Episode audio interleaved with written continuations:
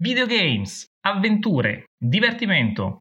Venite con noi a scoprire la frontiera interiore, il luogo dove la fantasia si incontra con l'elettronica. In una parola, retroedicola videoludica. Accompagnateci nel nostro viaggio pluriennale attraverso giochi noti, storie informatiche e strategie ludiche, insieme per arrivare là, dove ci si diverte con gusto. In questa puntata di Radio Beat parleremo di Super Star Trek, il rivoluzionario gioco strategico ispirato all'omonima serie televisiva di successo, icona della fantascienza. Siamo ancora nell'anno 1974. Grandi rivoluzioni stanno avvenendo soprattutto in campo informatico e l'industria del videogioco vedrà nascere importanti sognatori, destinati a grandi cose. Allacciate le cinture, si parte!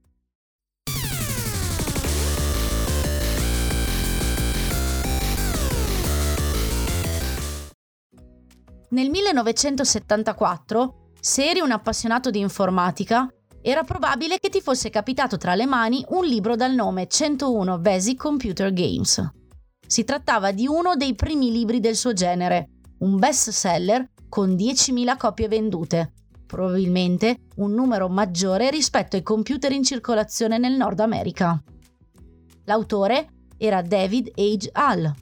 Nel 1973 al aveva 34 anni, una laurea in psicologia dell'educazione e un posto di lavoro nella Digital Equipment Corporation, una compagnia specializzata in computer, hardware e software informatico.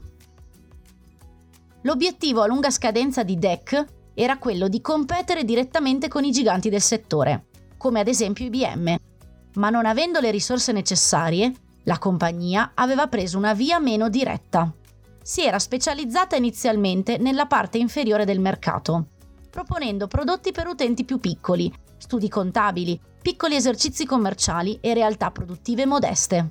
Si trattava di potenziali clienti che anche IBM poteva raggiungere, ma che non avevano i capitali che la compagnia di Amrock chiedeva per i propri prodotti. DEC era più piccola, più reattiva e i suoi sistemi più economici si trattava principalmente di mini computer, una categoria intermedia tra i mainframe da centinaia di migliaia o milioni di dollari e i microcomputer da mille o meno dollari che a breve sarebbero usciti sul mercato. Erano comunque prodotti da decine di migliaia di dollari, ma il mercato aveva bisogno di questo genere di offerta, che latitava, e la DEC prosperò, ingrandendosi e rafforzandosi. L'opportunità di introdurre il programma di learning negli istituti americani faceva gola anche a DEC. Come IBM e CDC, che stava sviluppando applicazioni in Plato e a breve ne avrebbe comprato i diritti commerciali, anche DEC pensò di realizzare una gamma di prodotti informatici pensati per l'istruzione e per sbarcare in quello che sembrava un mercato promettente. E quindi aveva assunto diversi specialisti, tra cui Al. Non deve quindi stupire la sua preparazione accademica in psicologia dell'educazione accostata al suo posto di lavoro in una delle più dinamiche compagnie informatiche del mondo. Sfortunatamente per Al, nel 1973 ci fu la crisi petrolifera, che portò a un crollo nella produzione industriale e altre conseguenze nefaste per l'economia mondiale. La contrazione del fatturato di DEC ebbe come conseguenza immediata la cancellazione di tutti i progetti che non erano valutati come indispensabili, tra cui quello di Al. Invece di scoraggiarsi, Al colse l'opportunità per mandare avanti un progetto che aveva ideato già da tempo, ma che, per via della resistenza che aveva incontrato, aveva realizzato solo a metà. Durante la sua esperienza lavorativa, Al si era imbattuto in una serie di software scritti da personale di DEC e utenti dei mini computer DEC e aveva avuto modo di testarne personalmente la qualità. Si trattava principalmente di giochi, abbastanza semplici e rudimentali, scritti per diletto o per esperimento, per testare le potenzialità delle macchine a disposizione o per scopi dimostrativi, per far vedere cosa i mini computer della serie PDP erano in grado di fare.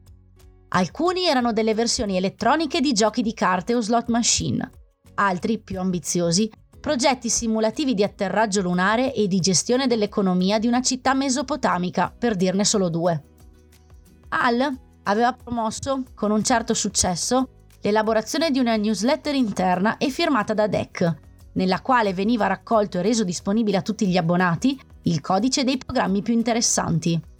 I lettori della newsletter spesso non si accontentavano di immettere il codice nei loro sistemi e testarlo, ma finivano per personalizzare i giochi, migliorandoli e aggiungendo nuove meccaniche. Al aveva intravisto il potenziale di una pubblicazione commerciale di questo tipo, ma DEC, già in crisi per la contrazione dell'economia, non era molto entusiasta. Eppure lo lasciò fare, consentendo ad Al i diritti di pubblicare un libro, da lui scritto, con una raccolta dei migliori software provenienti dalla newsletter. I programmi, sviluppati per funzionare su PDP, erano scritti in Focal, un linguaggio pensato per produzioni scientifiche e che aveva una struttura molto involuta, ossia a spaghetti code, nel gergo dispregiativo dei programmatori, per via dell'arrotolamento del codice, spesso illeggibile da chi non lo aveva programmato. Al fece una scelta particolarmente azzeccata. Tradusse i giochi in BASIC, un linguaggio molto più semplice, sviluppato da due ricercatori americani apposta per i principianti, e li pubblicò nel suo libro 101 Basic Computer Games, edito dal suo datore di lavoro, DEC. Il libro fu un gran successo e chi lo comprò spesso, dopo averlo letto e aver provato ad inserire gli stati nel computer che aveva a disposizione, finì per cimentarsi con l'editing del codice, per personalizzarlo a proprio piacimento e aggiungere funzionalità e meccaniche.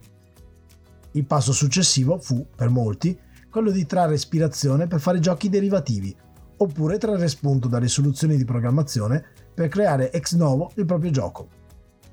101 Basic Computer Games uno dei manuali più importanti per tutta la prima generazione di creatori di videogiochi e diffuse i primi giochi molto più di quanto era avvenuto fino a quel momento per passaparola e scambio di listati e nastri magnetici, principalmente negli ambienti universitari.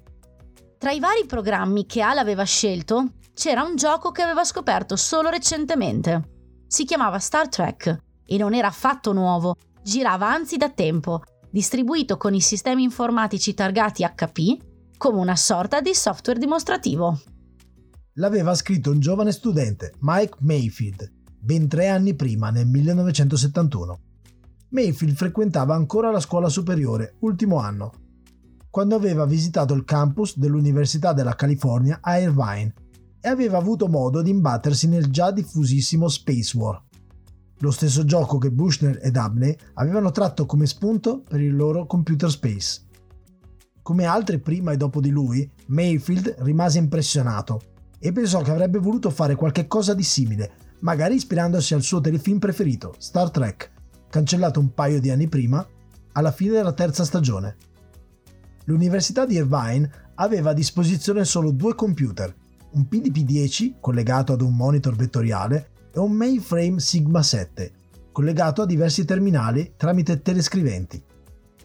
Il PDP-10 sarebbe stata la sua prima scelta, ma Mayfield era privo delle personali autorizzazioni di accesso. Se ne era fatta prestare una, ma era limitata al Sigma 7 e Mayfield dovette farsela bastare. Rinunciando alle potenzialità del monitor vettoriale, fece come molti altri prima e dopo di lui, si arrangiò a programmare un gioco ideato proprio per l'output su carta. Mayfield imparò facendo. Era la sua prima esperienza con il Basic e procedette a tentativi. Non disponendo di un accesso ufficiale, non aveva nemmeno la possibilità di salvare su disco. Pertanto, ogni volta doveva digitare tutto il codice da capo, testarlo, risolvere i bug e stampare il listato su carta per poter fare le revisioni successive a penna, in attesa di avere nuovamente accesso al terminale e ripartire da capo. L'unico output possibile per il suo gioco, i nastri di carta continua delle telescriventi, mal si accordava con il gioco d'azione di combattimenti spaziali che aveva in mente, reminiscente dei duelli spaziali dell'astronave Enterprise con gli sparvieri Klingon. Passando ad un sistema a turni, in cui al giocatore veniva fornita una stampata della mappa galattica con la posizione della propria astronave e di quella dei nemici, Mayfield riuscì a far quadrare il gameplay che aveva in mente con le risorse a disposizione. Per forza di cose, la mappa quadrata era bidimensionale, vista dall'alto, e disegnata con caratteri semigrafici e lettere dell'alfabeto, le uniche stampabili dalle telescriventi, che non avevano capacità grafiche. Quindi la nave Enterprise venne raffigurata da una E maiuscola, le navi Klingon da delle K maiuscole e le stelle da degli asterischi. Il giocatore interagiva con il gioco dando comandi per accendere i motori a curvatura e indicando successivamente la direzione e la distanza da percorrere. In modo simile impartiva comandi per lanciare siluri fotonici, per sparare con i phaser e via dicendo. Ad ogni azione la mappa veniva ristampata su carta, con le informazioni aggiornate sullo stato della partita e dell'astronave. Lo scopo del gioco era semplice, distruggere un certo numero di navi Klingon entro un certo numero di turni. Per rendere la partita più interessante, Mayfield fece in modo tale che la mappa stellare fosse generata in modo casuale ad ogni avvio.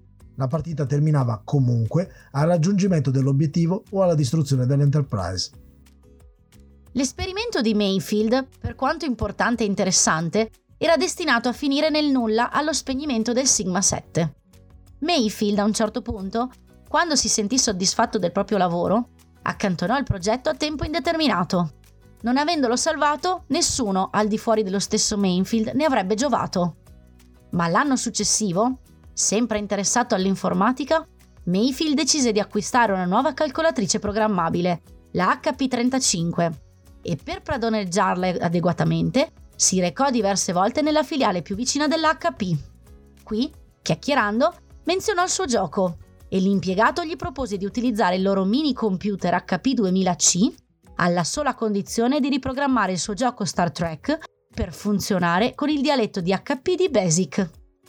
Mayfield accettò e ricreò un'ultima volta il suo programma, il quale venne aggiunto ad una crescente libreria di altri programmi e giochi tutti scritti rigorosamente in BASIC, che da quel momento in poi HP lasciò installati su ogni computer venduto. Fu proprio così che il gioco di Mayfield iniziò a circolare, per arrivare nelle mani di David Hall, nell'estate del 1973, poco prima della pubblicazione del suo libro. Hall incluse all'ultimo minuto il gioco nella sua bozza, ma commise un errore e lo nominò SPCVR, ossia Space War. Con la pubblicazione del libro 101 Basic Computer Games, la vicenda di Star Trek era ben lontana dall'essere finita. Diverse versioni vennero rielaborate e iniziarono a circolare a loro volta, per volontà dei loro programmatori o sotto forma di copie non autorizzate. In particolare, un programmatore di nome Bob Lidom, rimanendo impressionato dal gioco di Mayfield, decise di portarlo sulla piattaforma su cui stava lavorando, un mini computer di Data General Nova. Una volta che il codice base fu pronto, Lidom e alcuni suoi amici decisero di non averne avuto ancora abbastanza e iniziarono ad aggiungere meccaniche nuove, perfezionarono quelle esistenti, resero più intrigante l'aspetto visivo del gioco e maggiormente curata l'atmosfera fantascientifica con riferimenti al telefilm, aggiungendo nel feedback al giocatore dei report fatti personalmente dai famosi subordinati del comandante Kirk, come Chekhov, Spock, Sulu e Ura. Molto orgoglioso del proprio lavoro, Lidom nominò la propria versione del gioco come Super Star Trek, proprio per sottolineare che si trattava di una versione potenziata del gioco di Mayfield. Dopodiché, Lidom scrisse a People's Computer Company, una newsletter di informatica che aveva raggiunto per prima una distribuzione a livello nazionale negli Stati Uniti. Bob Albrecht, il fondatore della newsletter, non fu particolarmente impressionato dal lavoro di Lidom ne parlò nella sua newsletter ma continuò a diffondere la versione originale di Mayfield. Al contrario, Al, che nel frattempo aveva rotto definitivamente con Deck, fu entusiasta di Super Star Trek e contattò Lidom per ottenere l'autorizzazione a includere la sua versione nelle pubblicazioni future. Fu così che Super Star Trek venne pubblicato al posto della versione di Mayfield nel quarto numero, bimestre maggio e giugno del 1975, della rivista Creative Computing di Hall, per poi essere inclusa l'anno successivo nell'antologia The Best of Creative Computing e infine nella riedizione del 1978 di 101 Basic Computer Games, nel frattempo rinominata semplicemente Basic Computer Games. Se l'edizione del 1973 aveva avuto un notevole successo, con 10.000 copie vendute, la riedizione aggiornata e potenziata nel 1978 ebbe un'eco planetaria, arrivando ad essere la prima opera di informatica a raggiungere il milione di copie. Già nel 1978, introducendo al lettore Super Star Trek, David Hall scriveva È difficile oggi trovare un'installazione interattiva di computer che non abbia installata una versione di Star Trek. Dopo l'uscita e il successo di Basic Computer Games, Super Star Trek divenne ancora più noto e popolare, praticamente ubiquo, apprezzato e giocato da orde di appassionati tracker e aspiranti sviluppatori di giochi. E tra questi uno in particolare, il giovane figlio di un astronauta della NASA, un giocatore di ruolo che sarebbe passato alla storia con il nome di un suo personaggio, Lord British.